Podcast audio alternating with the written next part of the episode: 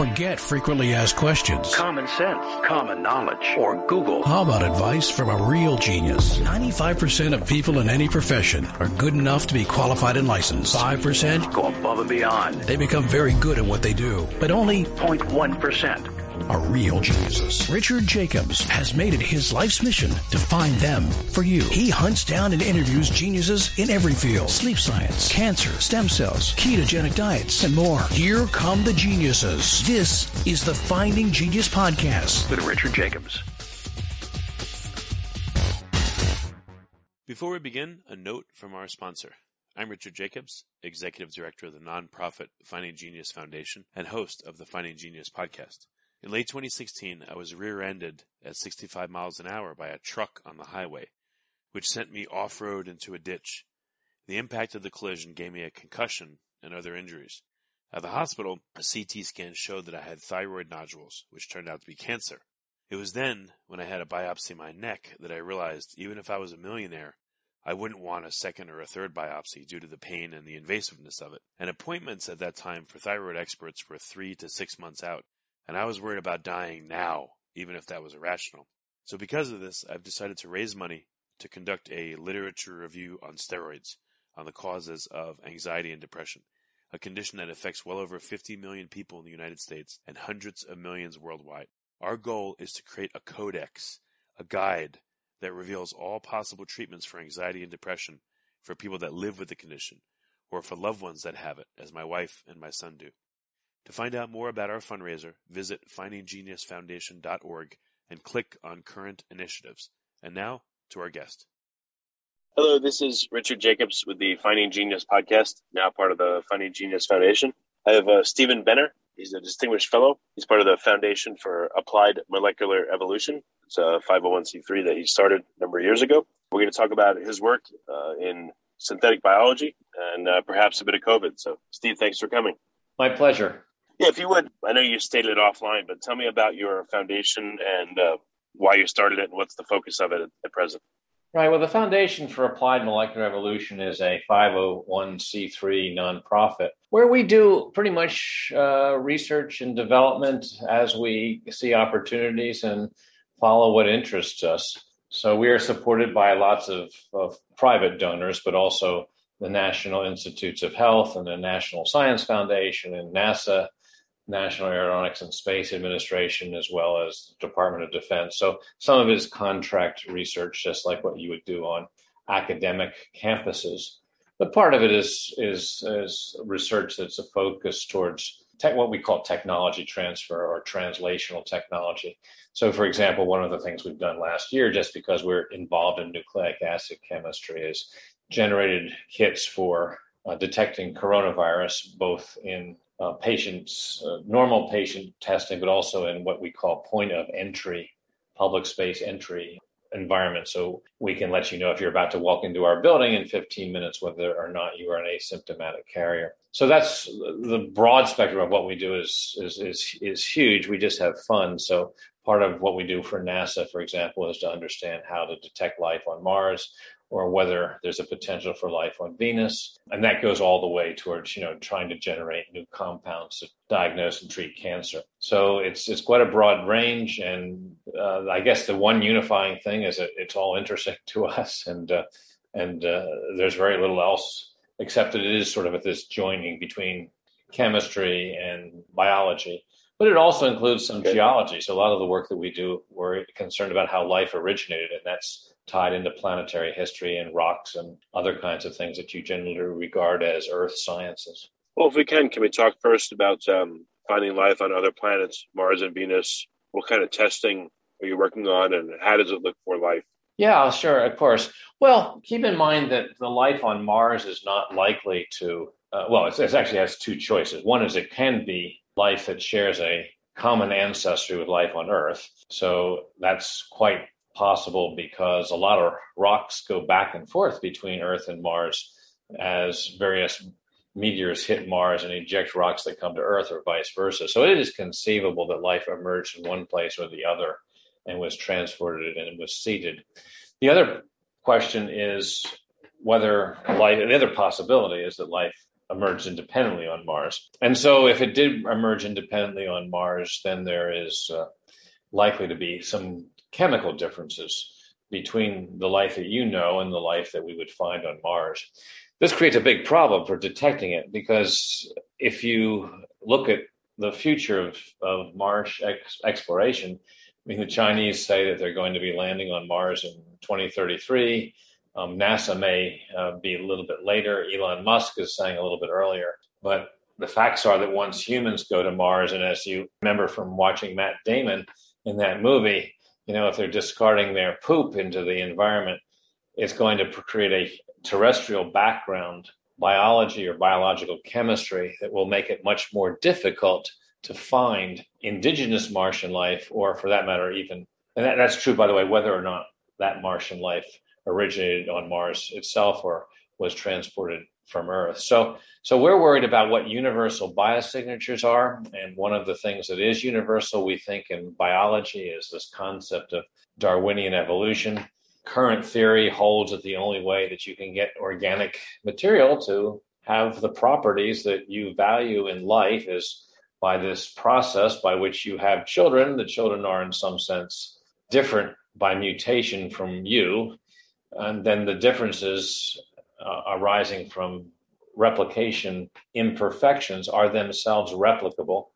And once you have replication with error, where the errors are themselves replicable, you have the possibility that some errors are beneficial to your progeny in a particular environment. That is, of course, the concept of Darwinian evolution, which you perhaps have heard about, your readers or listeners right, yeah. heard about in school.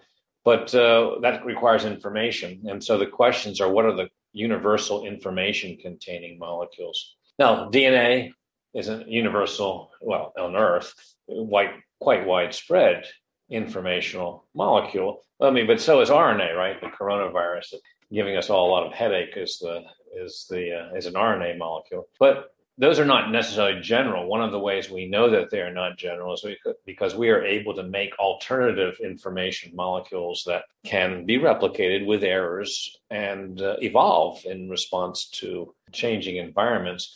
Which what do you mean? Not, like what? What are some examples? Yeah. So, for example, DNA. You know, if you go to you remember your high school biology has four nucleotide building blocks, four letters: G, A, C, and T, and if you go look at your own human genome, you'll see a long string of letters G, A, C, T, G, C, C, or something like that. But that's, those actually turn out not to be the only ways in which you can code information. In fact, even with the DNA scaffolding, one can imagine 12 different building blocks that would still be replicable, like Watson and Crick said that they would be replicated oh, this is now 60 or 70 years ago. And we've actually made those. We've actually are synthetic chemists, which means we can synthesize building blocks that are not found in natural DNA, at least not the natural DNA that we know of outside in, in the trees and the animals outside of our, our window.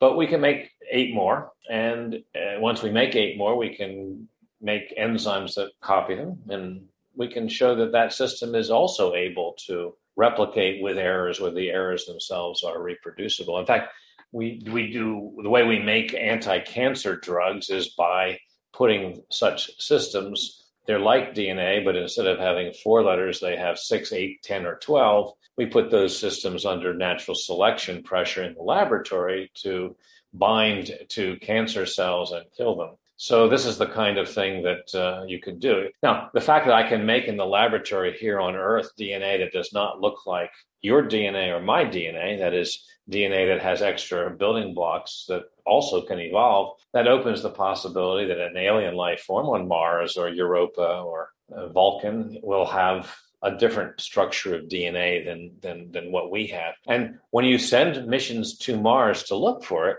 you, you've got to take that into consideration. But when you're looking for life, you're looking for either DNA or RNA analogous structures, or there are other structures and other molecules you found that uh, you know appear to be the basis of life? Oh, absolutely. Well, not going too far into the weeds, you're looking for molecules that can hold information, which can be replicated with errors where the errors are themselves able to be replicated. This sort of sounds like infinite regression, and indeed it is, but not every molecule class will do that. So, proteins, for example, I can make a protein, it has information in it, but there is no rule based mechanism for proteins to make copies of themselves. And that means that proteins are not the genetic molecules. Now, they're not the informational molecules. Um, there may be proteins on Mars, there may be proteins on Europa, they may be proteins on Vulcan, but they're not the informational molecules. Before we continue, I've been personally funding the Finding Genius podcast for four and a half years now, which has led to 2,700 plus interviews of clinicians, researchers, scientists, CEOs, and other amazing people who are working to advance science and improve our lives and our world. Even though this podcast gets 100,000 plus downloads a month, we need your help to reach hundreds of thousands more worldwide. Please visit findinggeniuspodcast.com and click on support us.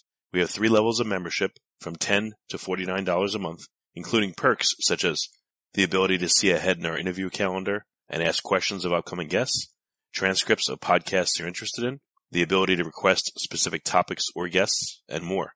Visit findinggeniuspodcast.com and click support us today. Now back to the show. So you start doing a lot of chemistry to try to find alternatives for informational molecules. And one of the features of DNA that makes it useful and functioning as an informational evolvable system is not that it has four different letters in the alphabet. We know we can make more. It's not that it has a particular sugar in the backbone, ribose, that's the R in RNA, or deoxyribose, that's the D in DNA. It's not that it has anything in particular in terms of the structures of these bases, but one thing is very important is that DNA has in its backbone a repeating negative charge. And that repeating negative charge turns out to be what is necessary for the molecule to be informational and evolvable.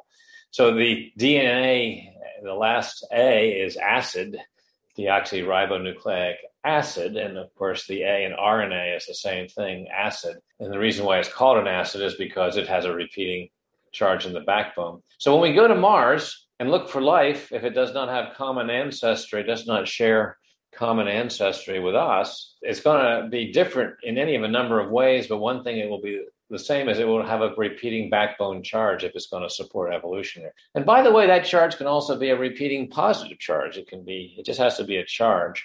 And so a, truly alien life form would have an informational molecule which has different building blocks. It would have different linking groups. But what we can be certain is that it will have a repeating backbone charge. And that in that that statement comes from a lot of work in synthetic biology with, where a lot of people, including ourselves, have made a large amount of effort to get molecules that don't have that repeating charge to store information and the relative e and failed. We've failed, uh, but but the relative ease, if we can make a molecule with a repeating backbone charge, we actually have very little trouble getting uh, information storage replication with errors, where the errors are themselves replicable. That is the units of, of evolution. And how far have you taken this? Have you been able to synthesize anything that kind of acts on its own as an independent life form, or you know, where is the breaking point here? Well, yeah. So NASA has this curious definition of, uh, and really, it's more than a definition; it's a theory of life. It's a, as a self-sustaining. There's that word, self-sustaining chemical system capable of Darwinian evolution. Now, the reason why I say that's a theory as well as a definition is because what NASA really is saying is that they believe that for matter to self organize itself and to give systems that have the uh, uh, features that we value in living systems. It must be chemical, it must be capable of Darwinian evolution, and it must be self sustaining. So that means that if you go out into the stars and do a Star Trek and you encounter Q of Star Trek The Next Generation, who is not chemical, but who flits you know in and out of the continuum, NASA clearly would have to change its definition of life because it would have to change its theory of life. Right. But for the time being, we haven't found Q and we haven't found anything that's not particularly chemical in this context. Um, but there so we have actually gotten things that are able to support darwinian evolution as chemical systems that are different from what well, they may they may support it, but they don't. Do they evolve? yeah, anything functional so I'm, or no? I'm, yeah, exactly. Uh, spot on. I'm working around this concept of self sustaining. Now, we don't do self sustaining, and there's a couple reasons for it because what self sustaining means in this context is not that the stuff doesn't have to eat, right? You're, you're, you, you certainly are uh, not self sustaining in the sense that if you don't get some food within the next 72 hours, you're going to be a very unhappy person. If you like this podcast, please click the link in the description to subscribe and review us on iTunes. But what we do mean by self sustaining is that you're able to go out and find your own food.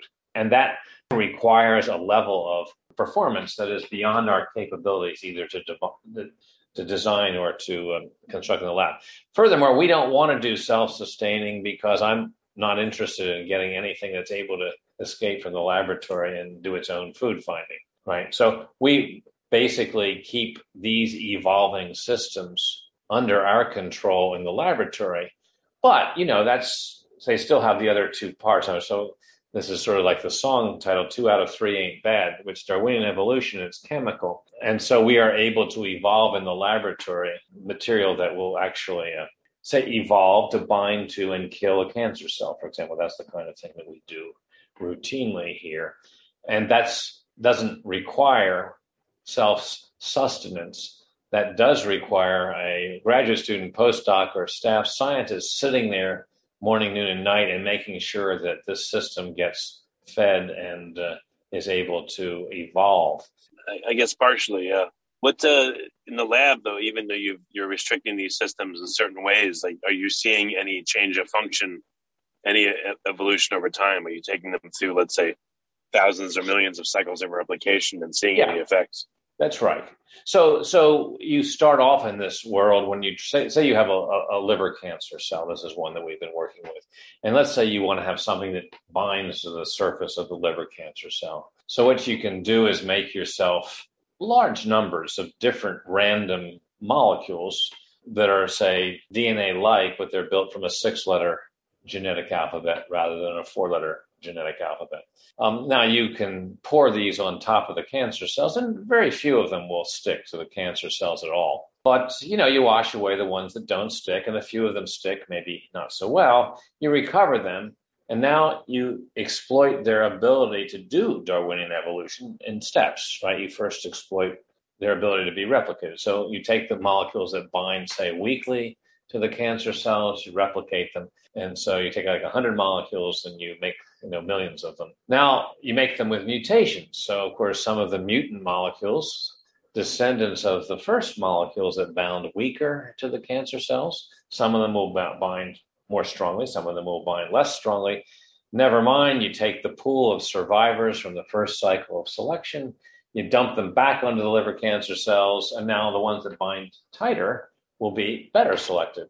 So then you wash the liver cancer cells, you throw away the stuff that doesn't bind. And somewhere around 11, 12, or 13 rounds of this process, binding, washing away doesn't bind, replication with mutations, reselecting by dumping them on, taking the survivors that bind a little bit better, washing away the ones that don't bind, reselecting with mutations, getting mutants that bind better. To 11, 12, 13 cycles is what's typical in the laboratory. You get molecules out of this evolving system that evo- bind very, very well to cancer cells. Then, you know, now once you've got stuff that binds to cancer cells, what can you do? Well, you can attach to them a, uh, you know, a chain, a train that holds a lot of drugs. And now the molecules that bind to the cancer cells drag along with them a bunch of anti-cancer drugs. And so once they bind to the cancer cells, the liver cancer cells take them up and bring in like a Trojan horse the uh, drugs that are attached to the thing that you evolved to bind to cancer cells, and it kills the liver cancer. Pretty cool. Yeah, no, that's that's interesting. So, you, what stage are you at? You found things that again you could orchestrate that will bind to cancer cells, but then what? Are they Yeah, binding so and doing nothing, or what happens? So then you got to go out and get a, a partner who is able to do clinical studies. We've been talking to some people at the Lineberger Cancer Center at University of North Carolina. Then you got to raise money to do the uh, clinical trials because you know doing this, you know, creating an artificial evolvable platform that will let you evolve in the laboratory stuffs that bind the cancer cells is a 10 year effort, but it's cheap compared to doing clinical trials. so now we're back and forth to the National Institutes of Health. I'm not sure how familiar your listeners are to the uh, NIH process, but you send in a grant application. You say, hey, we want to do some clinical studies with this brand new kind of a cancer chemotherapy strategy. And they will be reviewed by peers who will say, oh, no, this is a new cancer strategy. We can't fund anything new because it's risky, right? So they'll reject it. So then you'll go back and do a little bit more work and then you'll submit again. And we're somewhere in that process.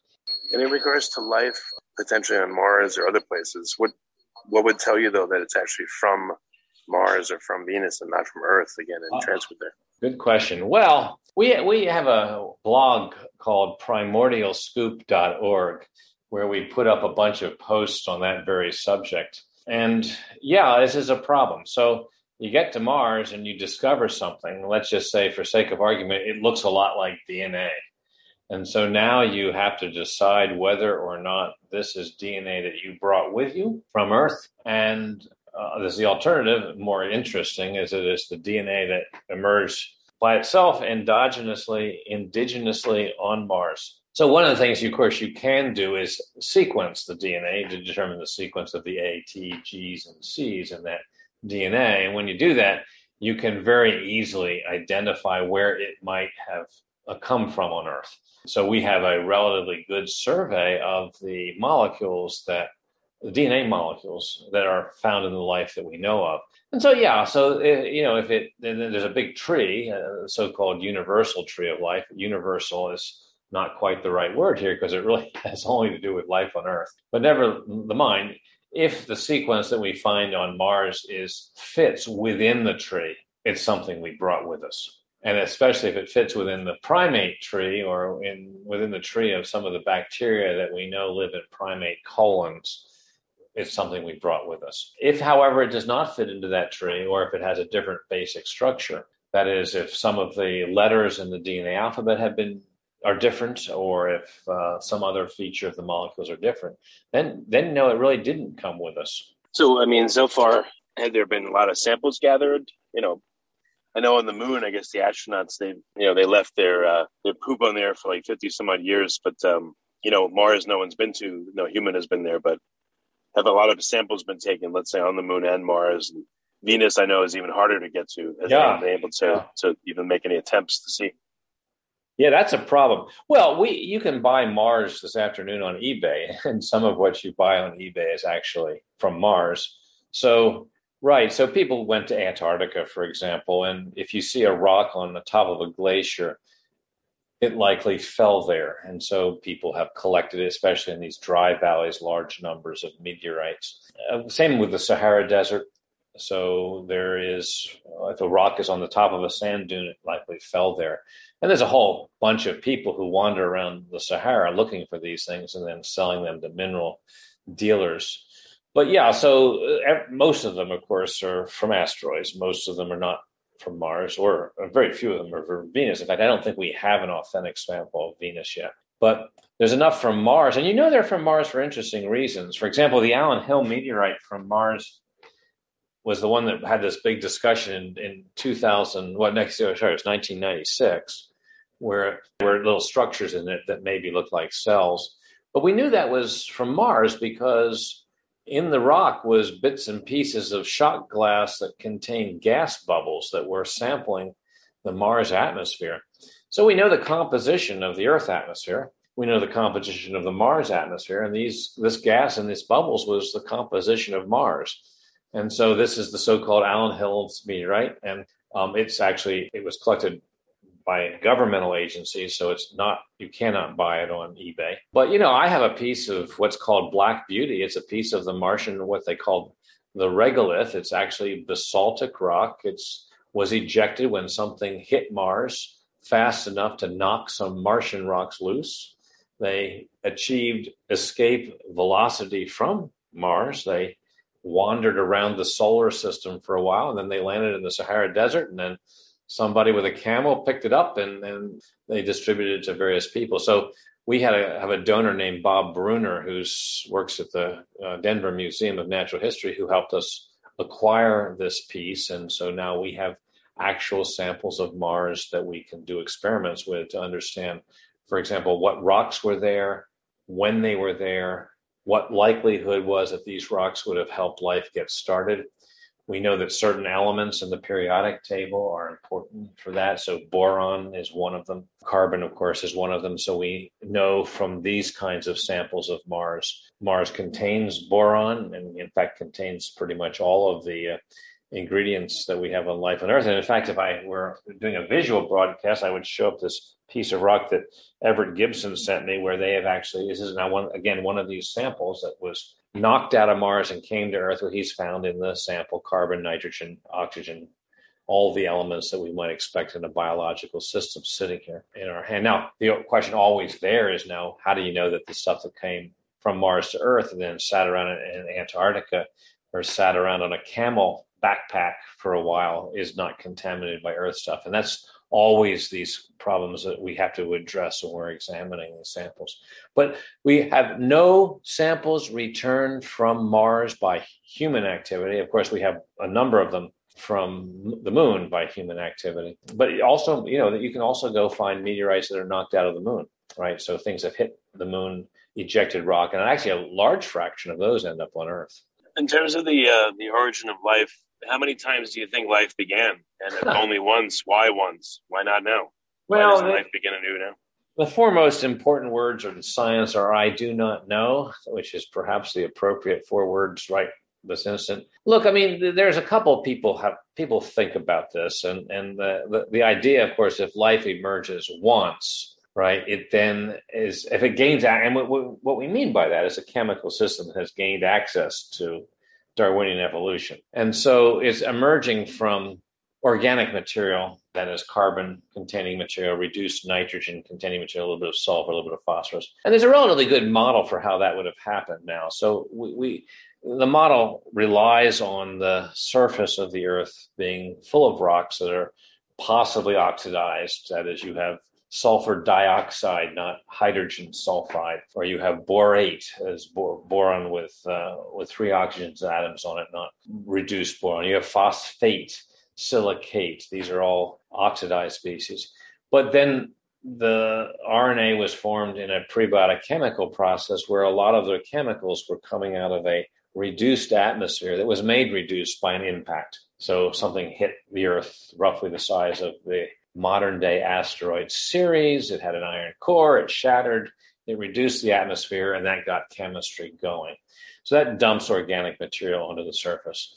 Now, initially, you don't have Darwinian evolution of that stuff, right? That stuff is just reacting as it intrinsically reacts as chemicals with heat and volcanic rocks and borate minerals and a few other things that are going into it. And a lot of that's been reproduced or modeled in the laboratory. But then at some point, let's just say the system grabs a hold or gains access to Darwinian evolution. Now the argument is it would go around scarfing up all of the available material. So the opportunity for a second life form to emerge after the first one, it would have to be in competition with the first one. And of course, since the second form, by definition, is late to the table with Darwinian evolution, it has much less to eat. That's the story. Now, of course, it could be geographically isolated, right? I mean, you could have well, not not only that, if if evolution takes millions of years, there's millions of years for competitors to arise. Yeah, yeah, absolutely. You know, and why would the one organism be so successful that it covers the whole planet? Yeah. So,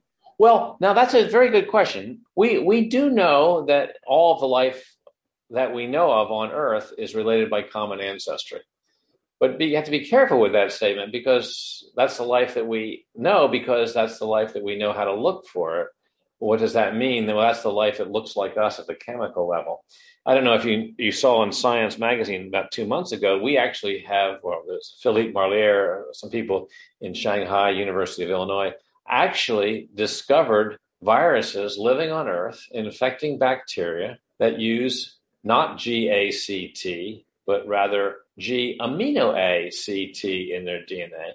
That is, those viruses use a different kind of DNA than you and I and that means that it is difficult to find them because the way we usually look for life on Earth, if on a swamp or in a hot spring or even in a, your large intestine, we usually look for life on Earth by doing what's called the polymerase chain reaction, where we make many, many copies of the DNA that's in that sample. But of course, we are making copies of the DNA that is in that sample using enzymes that copy GACT DNA, natural DNA, the DNA that we know about. And so we're very likely to miss the DNA that we don't know about.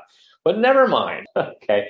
All the life that we know of on Earth is descended from a common ancestor. That's about 3 billion years ago. But, you know, before then, wide open. You can have you can have multiple origins, right? You can have then displacements uh, of uh, one system by another. And so the real question you have is not really going all the way back to origins, but 3 billion years ago, which, you know, is still a billion years short of origins but about a billion years ago, some guy figured out how to do it better than everybody else and took over the planet. And it's a very interesting question as to why this guy is. And by the way, it's clear that, you know, making proteins was a big advance. And so all the machines, that, well, it's called the ribosome, is the machine that makes proteins in your body all of the ribosomes of everything we know are all related by common ancestry. But for a variety of reasons, we actually know that the common ancestor of us all took over before they invented the ribosome. And so uh, it's a it's a very interesting question as to why you are the descendant. It's sort of like going to Australia. Now that we're mentioning Australia, right? If you go to Australia, you actually do see a second origin of a sort, right? You see marsupials occupying all of the ecological niches that you can find mammals occupying, say, in Africa. So you have marsupial carnivores, the Tasmanian devil, you know, uh, marsupial herbivores, and so on. And so it is almost as if geographically isolation, geographical isolation prevented you from losing the record of multiple origins. Well, here it's the origin of mammalness, it's not the origin of life. So maybe it's a little less interesting.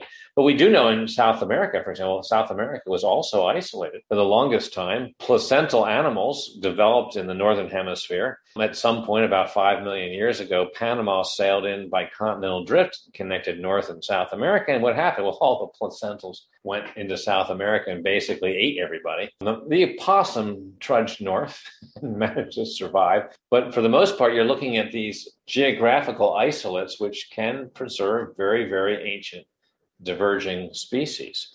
And uh, that may be what, would have happened on Earth. But again, until we're sure that there's not a shadow biosphere, that's a term from Carol Cleland, this idea that there's life under our feet that we don't know about because we don't know how to look for it. It's sort of like when von Leeuwenhoek invented a microscope, right? What's the first thing he did? We discovered a shadow biosphere. He wasn't looking at the biosphere before with a microscope, so he had missed all of the amoeba and the algae and the single cell stuff that and so there's a huge shadow biosphere out there. And to some extent archaea are a, shadow biosphere as well.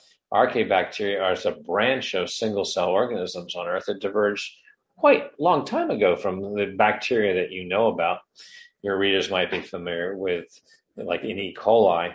But uh, but yeah, so so it's possible, but not in the last three billion years. It seems that the guy who was in charge at three billion years ago he or she and their descendants pretty much were able to outcompete anything else that's going on. And by the way, after oxygen gets emerged, uh, produced, I mean, once you get photosynthesis going, about two and a half. There's not just one species on Earth. There's millions and millions and millions of different kingdoms and phylums and all that. So competition does not seem to uh, exclusively keep one organism without any others. Why would competition do that? I mean, it doesn't do it now. Well, it does. I mean, so, you know, I don't know whether you've been to the Black Hills, but you go 40 million years ago, go to what's called the late Eocene. The temperature, by the way, is about nine degrees warmer than it is today. Life is flourishing. And the number one species of organism is called the perissodactyls. Your listeners know what a perissodactyl is, but it's a horse or a rhinoceros or a tapir.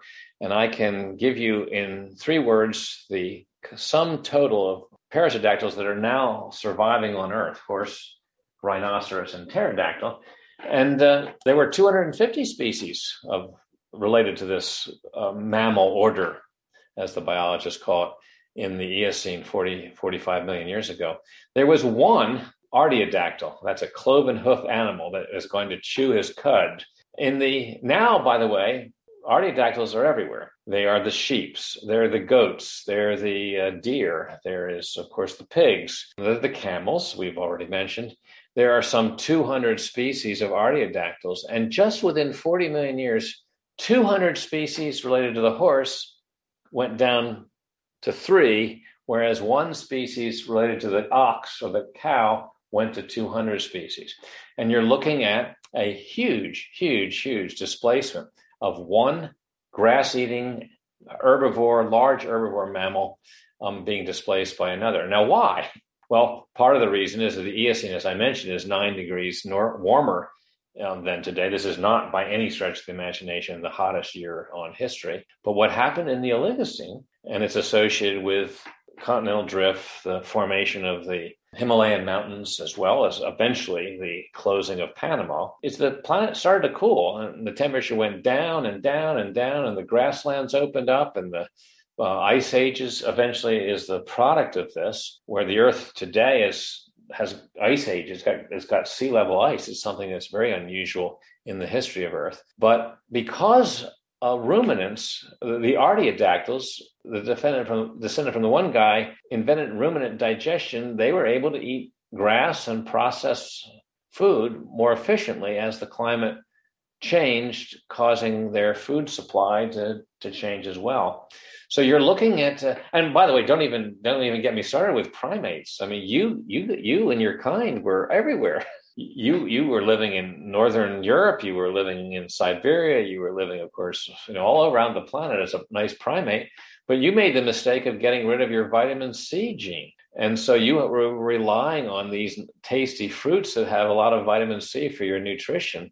So this global cooling that, that took place from 40 million years ago to the ice ages is basically destroyed primates all around the world and they retreated down to a very narrow bandwidth you know in of course south america amazon africa of course and indonesia there's still primates that survive and the only reason why you've managed to survive is because you got you know culture. You uh, learned how to uh, cook and get fire and do all these other sorts of things that let you escape from the mid latitudes to which you had been forced to retreat by climate change. You you are not maybe aware of the uh, extinctions that are going on all around you, but but by definition, if I'm to eat plants, animals, whatever it is, that means there's other creatures that, that are living yep. alongside me. I may be competitive to let's say other humans or other monkeys or certain animals, but not to all life. That, that's correct. So, well, I mean, and of course you so are. You know, I'm not going to outcompete every mushroom on Earth or every plant on Earth. It never right. happens. So. Well, you're doing pretty well now, by the way. But sure, you're a symbiont, right? You have more bacterial cells live in you than human cells. Of course, the bacteria cells are smaller, but but yes, I mean you uh, have managed to survive in competition with lots and lots of species, so much so that you're actually driving a large number of them to extinction these days yourself. But nothing personal. But yes, uh, it's, it's, just interesting though. In, in an ecological niche, there will be competition. So if you were to take the marsupial carnivores, for example, and put them in competition with the placental carnivores, what will happen. Now, it's anybody's guess. But if we're talking about the origin of life, there is no one living thing that out that competes against every other living thing. So why, you know, are you, are you a betting man? I mean, so if, yeah. if so, the, the, it's really a matter of bets, placing your bets and statistics, and this is where you get to the "I do not know" line, right? If, of course, life, if if, if you take the organics raining out of a post impact atmosphere falling on oxidized rocks. Okay. If life emerges in that environment that's worldwide. Now, one of your problems is is a big fight as to how much of Earth was not covered by a global ocean. So the fear is now if you have a global ocean, the organics that rain out of this post impact atmosphere get diluted uselessly into a global ocean. And this is one of the arguments for why life would have been more likely to start on Mars than on Earth is Mars always had dry land on it. And there's a big question as to whether Earth had dry land on it at any time that's relevant to this discussion. But yeah, I mean, let's say you have enough dry land. So you have three or four places around the globe. You know, they're not necessarily talking to each other. If life originated in each one of those places, that's because you're a betting man who thinks that hey, life is has a high probability of emerging in those circumstances. And so now you very quickly can imagine a scenario where two Darwinian systems could, of independent origin, could come into competition with each other. And Uh, we have no idea before 3 billion years or so what happened. What we do know is that after 3 billion years, if there was more than one form of life 3 billion years ago, it has taken over the planet and either eaten everybody else who was there or has driven everybody else who was there into hiding such that we don't know about them yet. But yeah, I mean, you're right. I mean, you could you could have multiple origins and multiple locations, and you know, one of the things that you would do if I were in the business, I would become a symbiont, like I'm doing with the bacteria in my intestine. And we know that that happened, right? The chloroplast in a plant cell is a combination of two organisms. It's a blue green algae that went to live inside of a, you know, a cell, which was uh, able to do have sex basically. So uh, blue green algae just divide; they don't have sex. It turns out that having sex is a more uh, efficient way of reproducing and evolving. And so the blue green algae went to live inside of an organism that could have cell- sex, and it made the modern plant. Uh, your mitochondria, right? is you're you're you're a eukaryote. You got a nice nucleus in cells. They hold the DNA, but you your energy from burning oxygen comes from bacteria that were able to burn oxygen and get energy out of burning oxygen. And they went to live inside of one of your eukaryotic cells. So you yourself are a hybrid of multiple organisms. So that's another way in which multiple organisms uh, could have uh, gotten together in early Earth. But you got to be careful here. I mean, the chemistry is too different. You, you can't. I mean, you can't do that, right? Vulcan. I mean, Spock and his mother and father are Vulcan and human, or human and Vulcan. Um, somehow they manage in the fictional world to get together and produce a Spock who apparently has love interests in Uhura at some point. But none of that is possible unless there's a huge degree of chemical similarity between the genetics of those two species. And of course, uh, there was a Star Trek Next Generation episode where they tried to explain why all aliens in the cosmos look like Hollywood actors with prostheses. But you know, I mean, you're in this symbiotic. There was independent lines of uh, evolution. We know roughly. We know roughly when you got together with your mitochondria. We know roughly the temperature you were living when that happened. It was about 47 degrees. Yeah, I guess I guess the weird thing is, you know, again, in the ocean now, why isn't life uh, coming into existence, for instance, or in other spots, you know? Did I neglect to mention the four most important words in science? I, I, yeah, the story is twofold. First, oxygen tends to toast organic molecules before they can do interesting stuff. And the second story is that you is that you already have a layers of biological systems which will eat anything. So you know, if you go into the ocean, even uh, no, even in the deep sea, there are there's a hierarchy of organisms that will eat whatever is falling in from the surface. Uh, the sun is the productive element up at the surface. Now, there's also deep sea thermal vents, which are producing their own ecosphere from below. But the argument would be that if you had any new stuff forming anywhere in that ocean, it would be eaten. That's the story. Okay, well, very good. Uh, we're close to out of time. What's the best way for people to find out more about your work? I know we only covered a part of it, but where can they go? Well, primordialscoop.org, that's sort of a play on primordial soup, is uh, a great place to go. There's blogs we put up which keeps track of stuff that we do. Again, we're sort of, you know, laissez faire, whatever interests us, we'll write something. And uh, but you can find, you know, our latest thoughts on how you let, look for life on Mars, how you would tell whether life on Mars is or is not related to us, how life originated, this kind of thing. Okay, well, very good. Well, Steve, thank you for coming, and uh, you know, it's my pleasure. There's not, uh, there's not new Star Treks that are of any quality to keep us interested. It seems like, but the other ones are good. Thank you very much. If you like this podcast, please click the link in the description to subscribe and review us on iTunes. You've been listening to the Finding Genius podcast with Richard Jacobs. If you like what you hear, be sure to review and subscribe to the Finding Genius podcast on iTunes or wherever you listen to podcasts. And want to be smarter than everybody else? Become a premium member at findinggeniuspodcast.com. This podcast is for information only. No advice of any kind is being given. Any action you take or don't take as a result of listening is your sole responsibility. Consult professionals when advice is needed.